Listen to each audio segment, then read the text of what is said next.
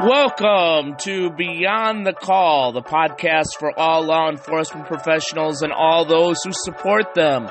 Sponsored by the National Police Credit Union. We mean police business. I'm your co host, Ken Bator, with co host Casey Smith.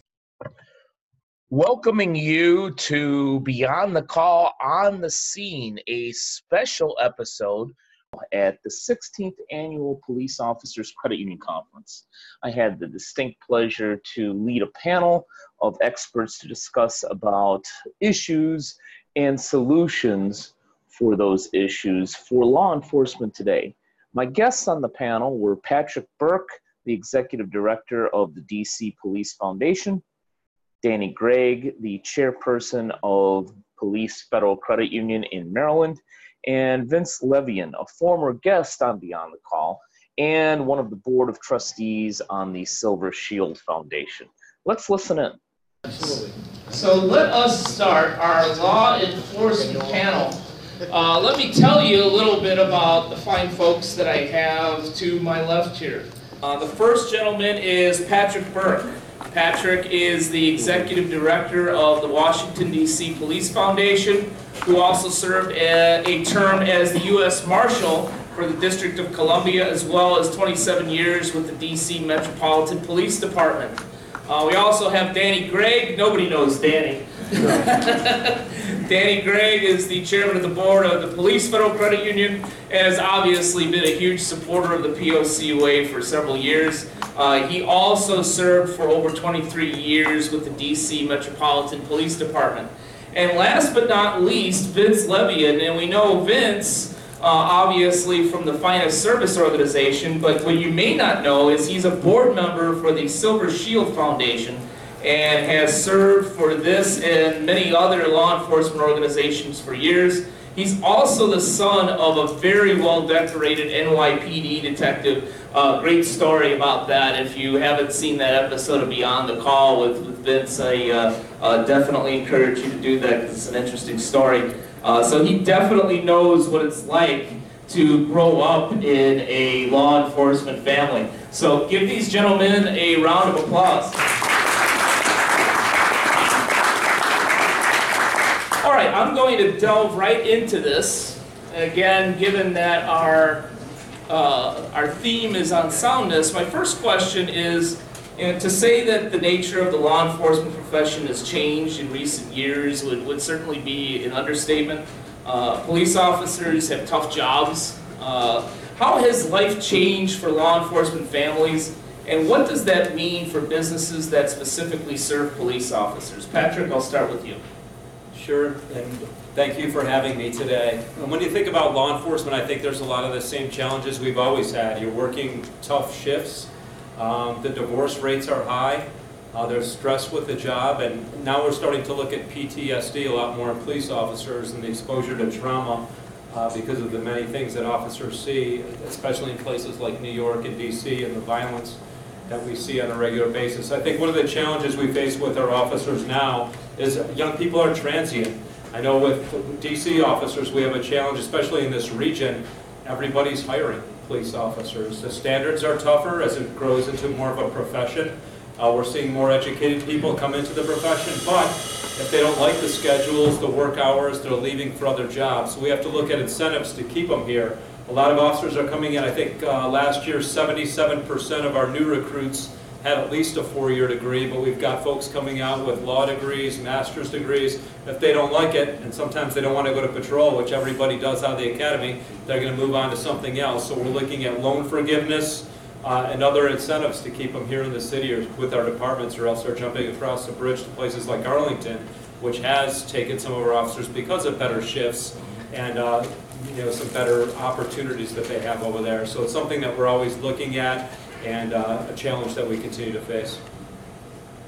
So first off, I just wanted to, you know, being here with Danny and Patrick, I have to say it's an honor to be sitting with both of you. You know, you're both legends in uh, your background and what you've done for law enforcement, so thank you.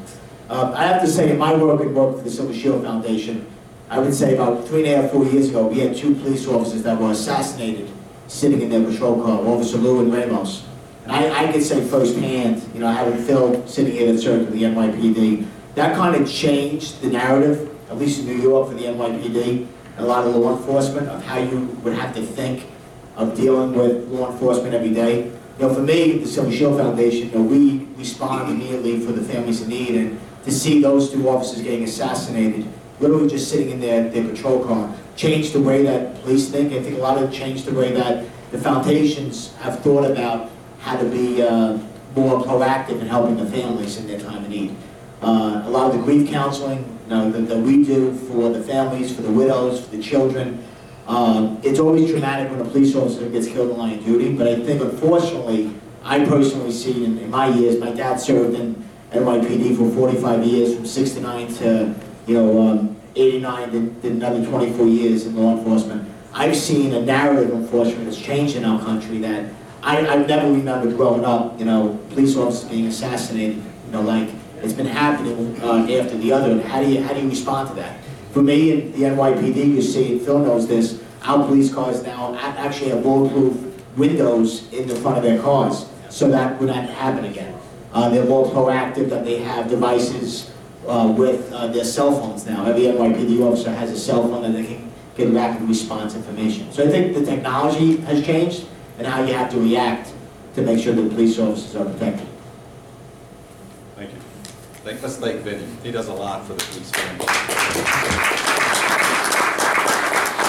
Too often, we think about the stresses of law enforcement, and there are many. I've been in, Pat, and all of us have been there. But I think too often, we forget that stress also is embedded in the family, the spouse, the children. So I think anything we can do early on in that career to engage the family is important. I know the Police Foundation has, I think, the uh, Family Day, where we invite the families out, and it's just a fun day for the families to get together, get to see what the law enforcement does, uh, the type of equipment, the, the interactions with, with what's occurring in the law enforcement community. So I think it's important that we engage the family early. Too often, we wait until there is a tragedy, and then we're reaching out to the family. We need to bring them in early in the process. Certainly from a financial perspective, it's important that we understand that oftentimes, it's not the police officer who controls the purse strings. It's the spouse. And the reason is because of the unpredictability of the profession, the hours you work, uh, the demands placed on you. You're not always the one managing the finances. So it's important that we get the family in early to understand that we're there to help, not just the police officer, but the entire family. I I could go on and on about that, but I think it's important that we understand that police federal credit unions serve police officers, but we also serve families. And it's important that we make that known early on in the process. I think, like Patrick said, I go to the police academy and I see these young recruits coming on. And I'm inspired by what I see. There's a lot of education there, a lot of military experience, a lot of passion for what they're doing. But this, in many cases, may only be a stepping stone. Because as I've gone to some of these classes, I see Arlington at the classes as well. And they're recruiting our recruits as they're graduating. So there is a lot of competition for this. So we need to, we need to be mindful of that, is that, that Washington DC for us is a training ground. We find often through, I know when I was on back in the police department, our attrition rate was running about 38 to 40 monthly. So we would train them, and no food sooner than we train them, they're turning out. So we have to find incentives, as Patrick said, to keep them engaged through education, uh, tuition assistance uh, uh, is, is important, uh, college debt. How do we help them manage that college debt? One of the, the things that Patrick and I talked about not long ago was that at the police academy, when they surveyed some of the recruits, they asked them, what is your, your number one challenge? It's managing money, how to manage debt. So you can see how important we are to them, but we got to get there early. We got to get in the academy. We have to engage them early because when they do come in, from our perspective, they're coming in from all over the country. We're not getting locals. We're getting them from all over the country. So when they come into this environment here, everything is new to them. The housing, the transportation, the, the culture of the communities and all. So it's early uh, intervention, if you will, is what's going to help us make sure that that police officer and his family gets the type of services they deserve. Well, I'll let you hold on to the mic. Uh, one reason is because what you said about families segues perfectly into the next question. And number two, I think that it's going to be difficult for me to pry the mic from you anyway. Um, so, like you alluded to, unfortunately, financial troubles are all too common in law enforcement. Um, I've personally seen it through the show and through other avenues in, in many different cities. Um, is there a number one piece of advice that you give to law enforcement families as to how they can improve their management of money? needs over wants.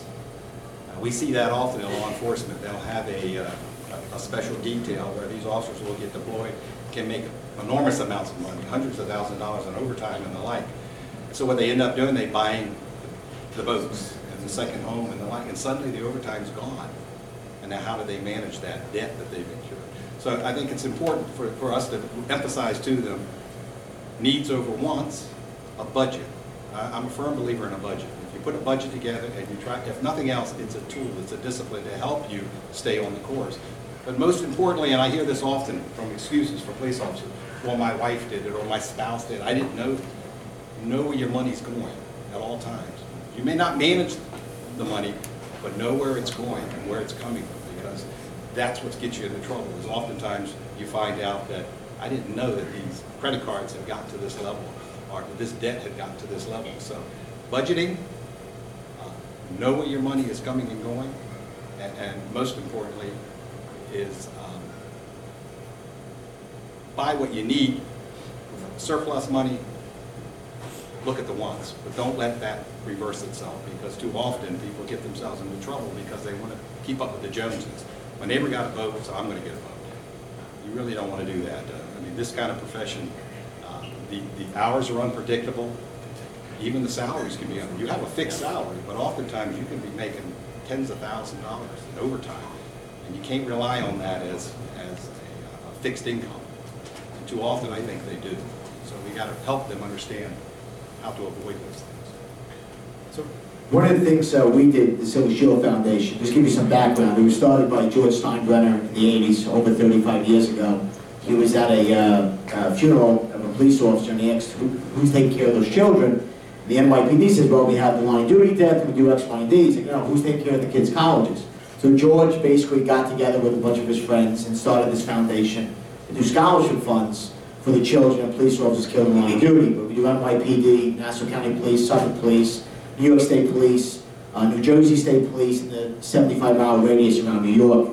And then we also do firefighters, FDNY, and then the 75 mile radius around New York. So one of the things we started to do years ago is we pay the colleges. So if um, that child wants to go to school, we'll have the money ready in a fund. And when they're ready to go to school, we we pay the college. The reason why we do that is we found years ago that we give the money to the families, and you know, 10, 15, 20 years later, there's no college fund. So what we've really tried to do, and it's worked very effectively for all these families, is we have the funds set aside.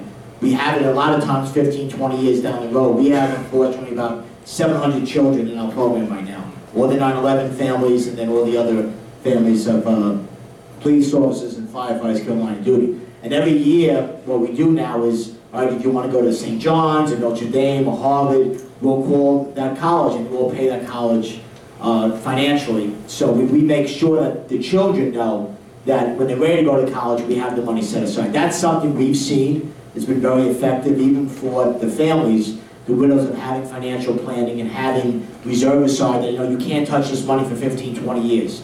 An IRA that you can't touch until 50, 55. It helps the families and set uh, financial um, statement for them, so 5, 10, 15 down, years down the road, when the kids are getting to college age and uh, the families need the money, they have it. Uh, Thanks for sharing that, Vince, and I'm glad to say that in DC, we have a similar operation. There's a a charity that's now 52 years old, HEROES, which is an acronym for Honor Every Respectable Officer's Eternal Sacrifice, that takes care of college tuitions for any police officer, firefighter, first responder that dies in the line of duty in the DC region, started by a local businessman, kind of with the same uh, mindset that we need to take care of our people. So I think getting back to uh, some of the points Danny was talking about, the number one thing we have to do is educate our officers. I came, uh, you know, back in 1989 to DC out of graduate school in Buffalo. Um, The department's paid for two additional master's degree. I'm an idiot when it comes to money. No, my parents are great people. I love my parents to death. They never taught me how to manage money. You know, I was working at 12 years old with my little, three little brothers with the paper route, but I never knew how to manage money. Uh, rule number one is marry a spa- smart wife, uh, or partner, which I, I did that. and Danny, the reason, um, you know, it wasn't my wife managing the money because of my hours, it's because I'm an idiot, once again. And Unfortunately, she did that, but, you know, with, with my four kids now, she's really great about, you know, teaching the kids how to establish credit. Um, so when we think about police officers, I, I'll say this today, and Al and the DC guys will agree with me, if you go to one of the seven police districts in DC, you're still gonna see BMWs, Mercedes, uh, all the nice cars that I've never owned. I'm driving my, you know, 2008 Jeep Liberty. Um, But you know what, that's, that's what we do. And I want to give uh, some, some kudos to Danny, because a few things that we've done here too is, with our police academy now, we do financial literacy training to teach our officers how to establish good credit. And when you think about it from a, a police perspective too, if you have officers that are experiencing financial difficulty, they're more likely to do, put themselves in a situation where they make a bad decision. So from an internal affairs perspective, that's something we look at from the recruiting perspective. If people have bad credit, we're going to take a look at that. Should they be hired as police officers because they have a greater proclivity to make a bad decision? So beyond the financial training in the academy, uh, one of the things we worked in, helped us set up last year was a, uh, at our tactical training center, an actual location where our recruit officers could go in and our cadets, which are 18 to 24 year old aspiring police officers, could go through a facility with the local credit unions and they could go to the different stations. Here's what your rent costs, here's what a car costs, you want cable TV, here's your insurance. Oh, you want the BMW instead of the 2008 Jeep Liberty, here's what it all costs. And at the end, you spin the wheel to see what crap life gives you, or good things like gives you, like your refrigerator broken down, and people can't pay for that. And that puts an officer in a situation, once again, where, you know, they think about, should I buy that $60,000 car, the $500 pair of sneakers, or should I make a more prudent decision? So those are a few of the things that we're working on. As Danny said too, we've got a lot of officers that come from around the country, around the world. Um, we had officers coming to DC that didn't have a place to stay. So one of the things we did, again, working with Danny, put a credit union branch at the academy. Guys come here, they don't have, they just graduated from college, they've got 20 grand in debt or more. Um, they don't have a place to stay. They need some money to start to get started, or else they're going back home to New York or wherever they came from. So that's been a great uh, incentive to get them on their feet till they can find a friend or a good living situation. And housing incentives are another thing that we're looking at as well. Now, a word from our sponsor, the National Police Credit Union. The National Police Credit Union is pleased to introduce Killed in the Line of Duty Loan Protection, a special debt cancellation benefit created exclusively for active full time law enforcement officers. Available for multiple loans at no cost to the borrower, this complimentary benefit will cancel up to 850,000 of the outstanding balance of one or more loans should the unthinkable happen to an officer due to a line of duty incident. Eligible credit union loans includes mortgages and home equity loans, auto, motorcycle, and boat loans, signature loans, uniform loans, tuition loans, student loan consolidations, and credit cards. Killed in the line of duty loan protection is available only for the qualifying officer, and the protection may not be purchased outright. This debt cancellation benefit only applies in the case of death. Please see loan addendum upon loan closing for more details. And for more information, please go to nationalpolicecu.com.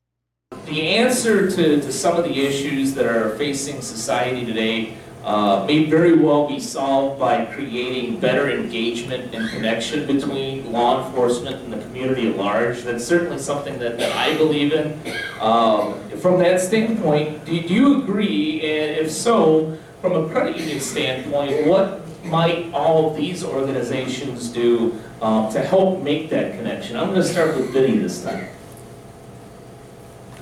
So I have to say, uh, in the 80s, there was a historic police officer, Steve McDonald, that was shot in Central Park. His wife, Patty Ann McDonald, was pregnant in Pennsylvania.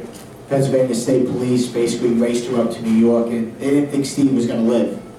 And Steve had a choice in life, right? He was going to be mad and angry and upset, or he was going to get back. And he decided to change his life for the better instead of having that anger and that hatred that everybody has in that time of just a tragic, tragic issue. He actually went and forgave the person that shot him.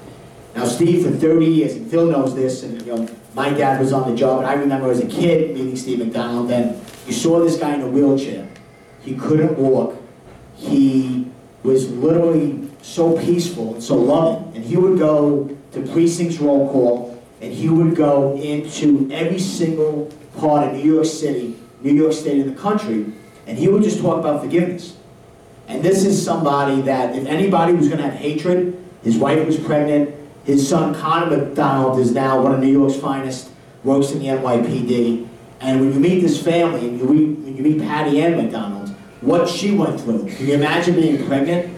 Your, your husband getting shot, almost killed, cannot walk the rest of his life, and the entire family put their energy in their positive way to focus on forgiveness. And for 30 years of his life, you would see Steve McDonald going to roll calls, going to fire departments, going to communities. If there was a racial riot in Crown Heights or Bed-Stuy, it would be Steve McDonald in his wheelchair saying, peace.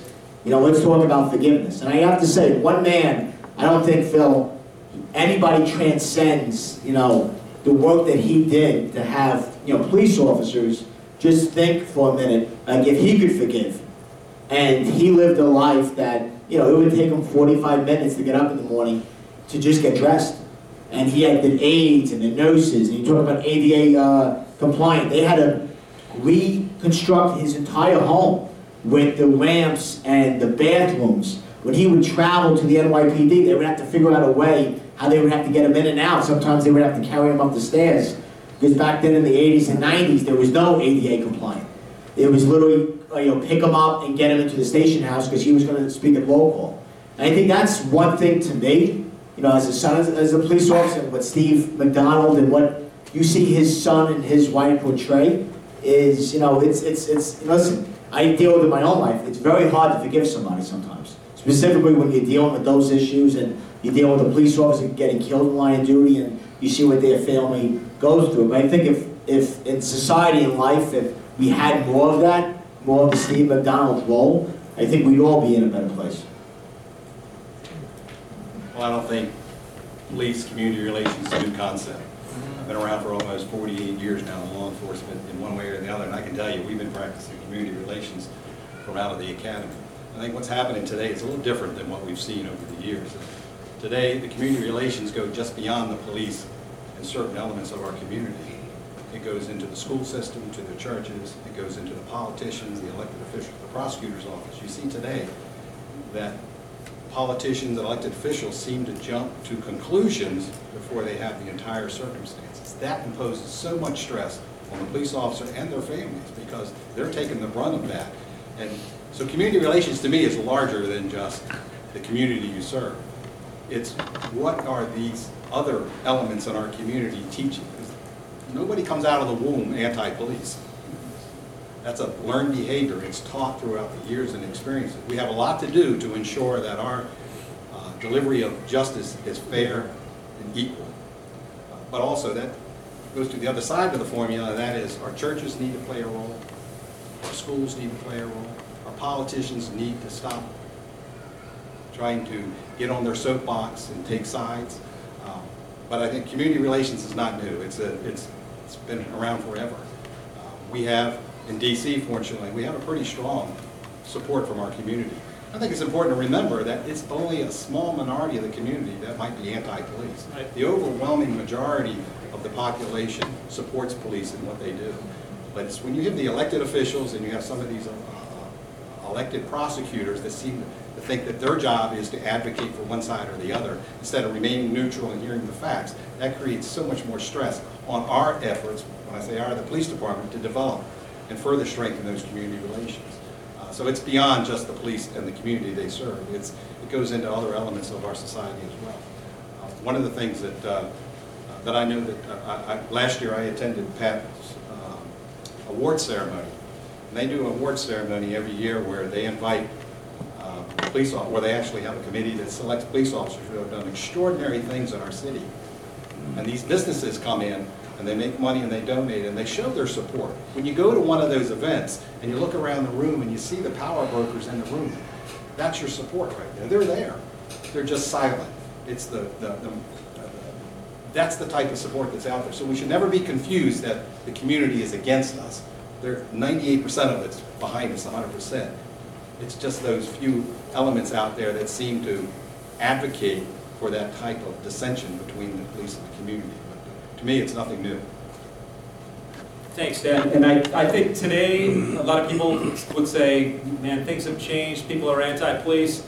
You know what, if I could do it all again, I absolutely would be a cop again today. If any of my four kids who all go to college or graduated from college wanted to be a DC cop, I would absolutely encourage them to do it. Uh, you, you get paid to help people. Is that pretty great? You actually get paid to help people? That's a beautiful thing. But I, when you think about, you know, police community relations, and, and we just had Police Week here in DC, so we've had, you know, event after event, and you hear about the term the thin blue line. But I always like one of my former chiefs and a mentor to me, Charles Ramsey, who's also commissioner in Philadelphia when he left DC.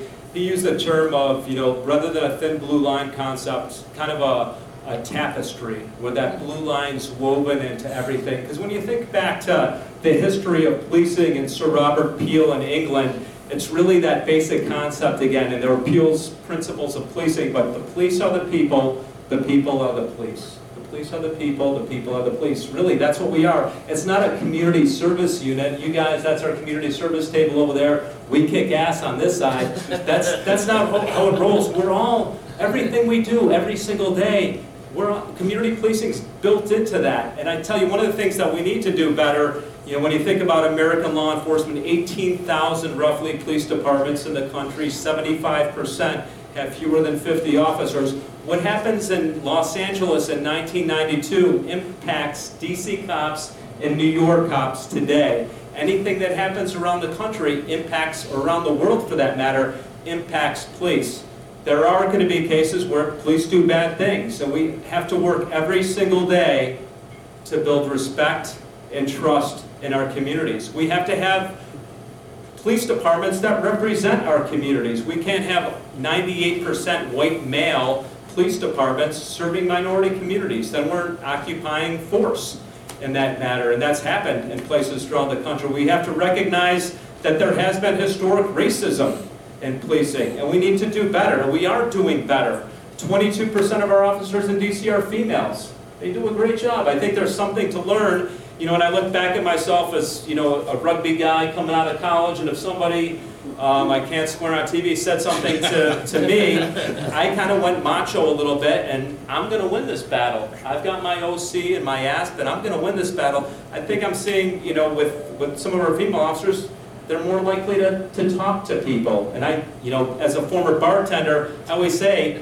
it's probably the best thing I had more than any education because I don't like to get punched in the face. if you could talk to people and, and de-escalate those situations, we're going to do much better.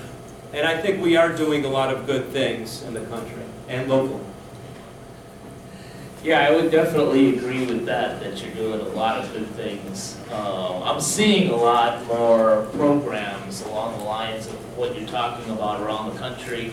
Um, coupled with, you know, I think that, you know, the, the new police officer out there, and I'm not a police officer, so I'm just speaking from vicarious experience, um, seem to be more apt to, to have that conversation, to de-escalate rather than go to, to some type of confrontation, uh, which is much better for the police officer in the long run anyway.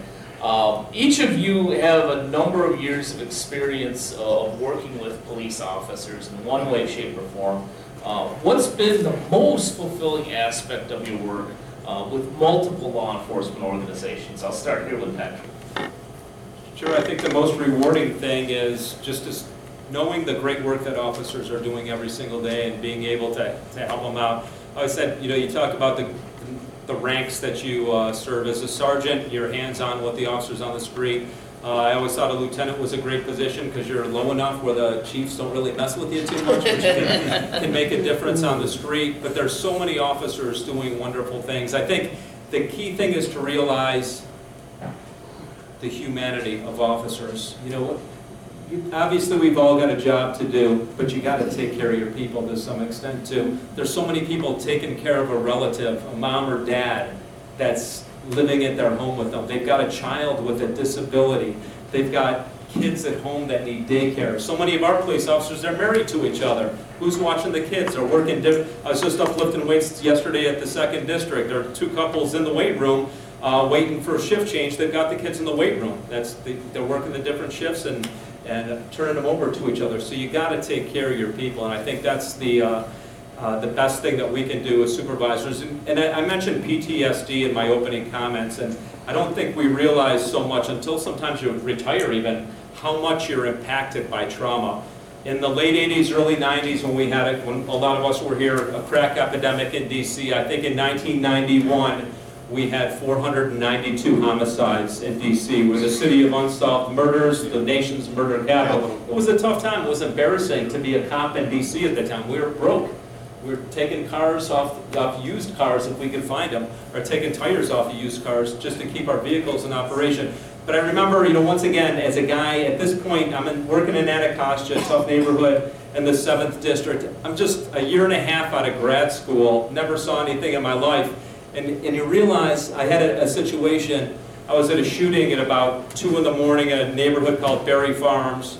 Summer day, it's 90 plus degrees at two in the morning. Hundreds of people are out because nobody's got air conditioning in their houses. But I remember my friend Matt Klein, who's now the head of uh, internal affairs for CBP, he and I going to the shooting. It was a 14-year-old kid. He had, was duct taped feet behind, uh, feet behind him, hands wrapped behind his back in duct tape, and somebody put a shotgun in his mouth, and his head was gone. So there's cats. Uh, be, hopefully this is right before dinner, so this will help with the diet. Uh, Couple hours, couple so there, there's, you know, a dozen cats out there, as you guys know, you know, from the alleys, licking his brains off the wall. And Matt and I are there, uh, licking, I was, it was a Nutty Buddy ice cream cone. I was eating my Nutty Buddy, Matt was eating his Nutty Buddy, and you look up and there's, from Anacostia, you have the most beautiful views of the nation's capital. The Capitol building is right there, glowing in its majesty. And I just remember to say, this is, this is messed up, that this is, you know, this is a 14-year-old kid that somebody loves, that's somebody's child, that's somebody's brother, that's laying here in this condition, and, and we're here, and that's a norm for us. That's a regular night for us um, in the city. And I, I, you know, I vowed to myself, and, and I would still say to this young officers, never realize or never forget that there are humans involved in this, that somebody's loved one is behind that yellow tape trying to get to their kid or somebody they love. And we can never forget, no matter what happened in this situation, there's bad people out there, but there's human beings involved, and we have to remember the trauma that police officers experience every day. I have to say, for me, I think the biggest impact is uh, the effect that police officers have when they're dealing with something traumatic, uh, dealing with a shooting, dealing with one of their former brothers or sisters gets killed in line of duty. I've seen it firsthand, um, dealing with uh, the family members and dealing with the partners. Uh, Me and, you know, Keith Stone, that's here from the Finest Federal Credit Union, Phil, we've been dealing with a situation that there was uh, two partners together. One partner jumped in front of the other partner and saved his life. Um, That partner had very serious uh, effects of that. Um, Police officer got killed in line duty, two young ch- children. And every day, we see, we see that, that officer get up and put on his uniform and continue to go to work. But I, I always see the other effects, you know, the psychological effects, the other effects. You know, I was the son of a police officer. I saw that effect that it had on my dad. You know, my dad was in Vietnam, was a Marine, my brother's a colonel now in the Army, and I do what I do. But I, I, I always see those different effects of how we can go and help those officers. And I have to say, all of you that are here today, you see somebody and you have a direct effect that you can help somebody. And sometimes they don't, they don't want to go to the department, because if they go to the department and they speak to the at uh, at the department, that's going to change their job. But there's other ways that they can get help. And it's okay if you have an issue and you need to speak to somebody, that's okay. I know, you know, with my, with my old man, you know, and, and how cops are, they would never want to go and speak, because you, you're always, you're always helping everybody, right? And when something happens and when somebody, you know, that you love and somebody that's saving your life gets killed in line of duty, now you have to get up. I mean, that, that grief And that, that follows them the rest of their life. And they never forget that. And I see it firsthand when we try and help them in different ways, and just socially, going out and having a drink or going to a baseball game. That's something that they live with every single day of their life. Why am I here? Why is my partner, uh, you know, not? And, and that effect. And I've always tried to say, you can make a difference. You can make a difference in, in, in their life and other people's lives, but you can do it below, below the radar.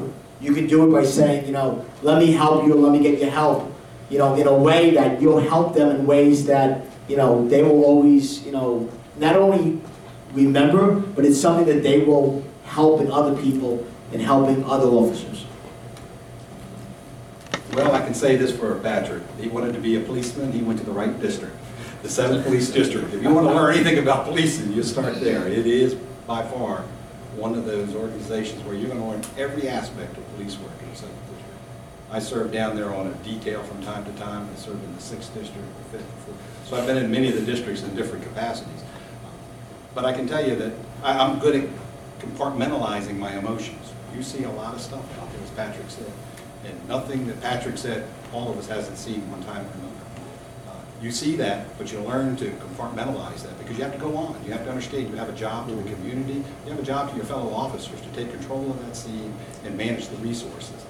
Um, One of the greatest things for me, I found when, I was young, I got promoted young, and so I was, uh, I was kind, I was 23 when I got promoted to sergeant in the police department. Uh, It used to be you weren't even eligible to take the exam until you were at least 25. So I got lucky, I got promoted young. But I found that the young officers would come to me and want to share stuff. And I learned early on, you got to listen, because there's a lot of things being said that you don't hear. But you have to listen closely to what they're telling you, because they are dealing with PTSD, you just don't realize it. And so there's a lot of hints along the way, breadcrumbs, if you will, if you listen. I can tell you a number of stories, and I won't get into it today, of, of incidents where I found police officers that attempted suicide. And because of things that, when you didn't show up for roll call, you know, you get it in your gut. It tells you that something's not right here. Go to the house, and I find that they've taken an overdose of pills to end their life. And so there's, you deal with those things as they come up, but you constantly remain focused. You have troops, men and women, that are counting with you. So you do, you compartmentalize that and you get back to do your job. Uh, I have no other comments except to say thank you to the panelists. Give them a big round of applause.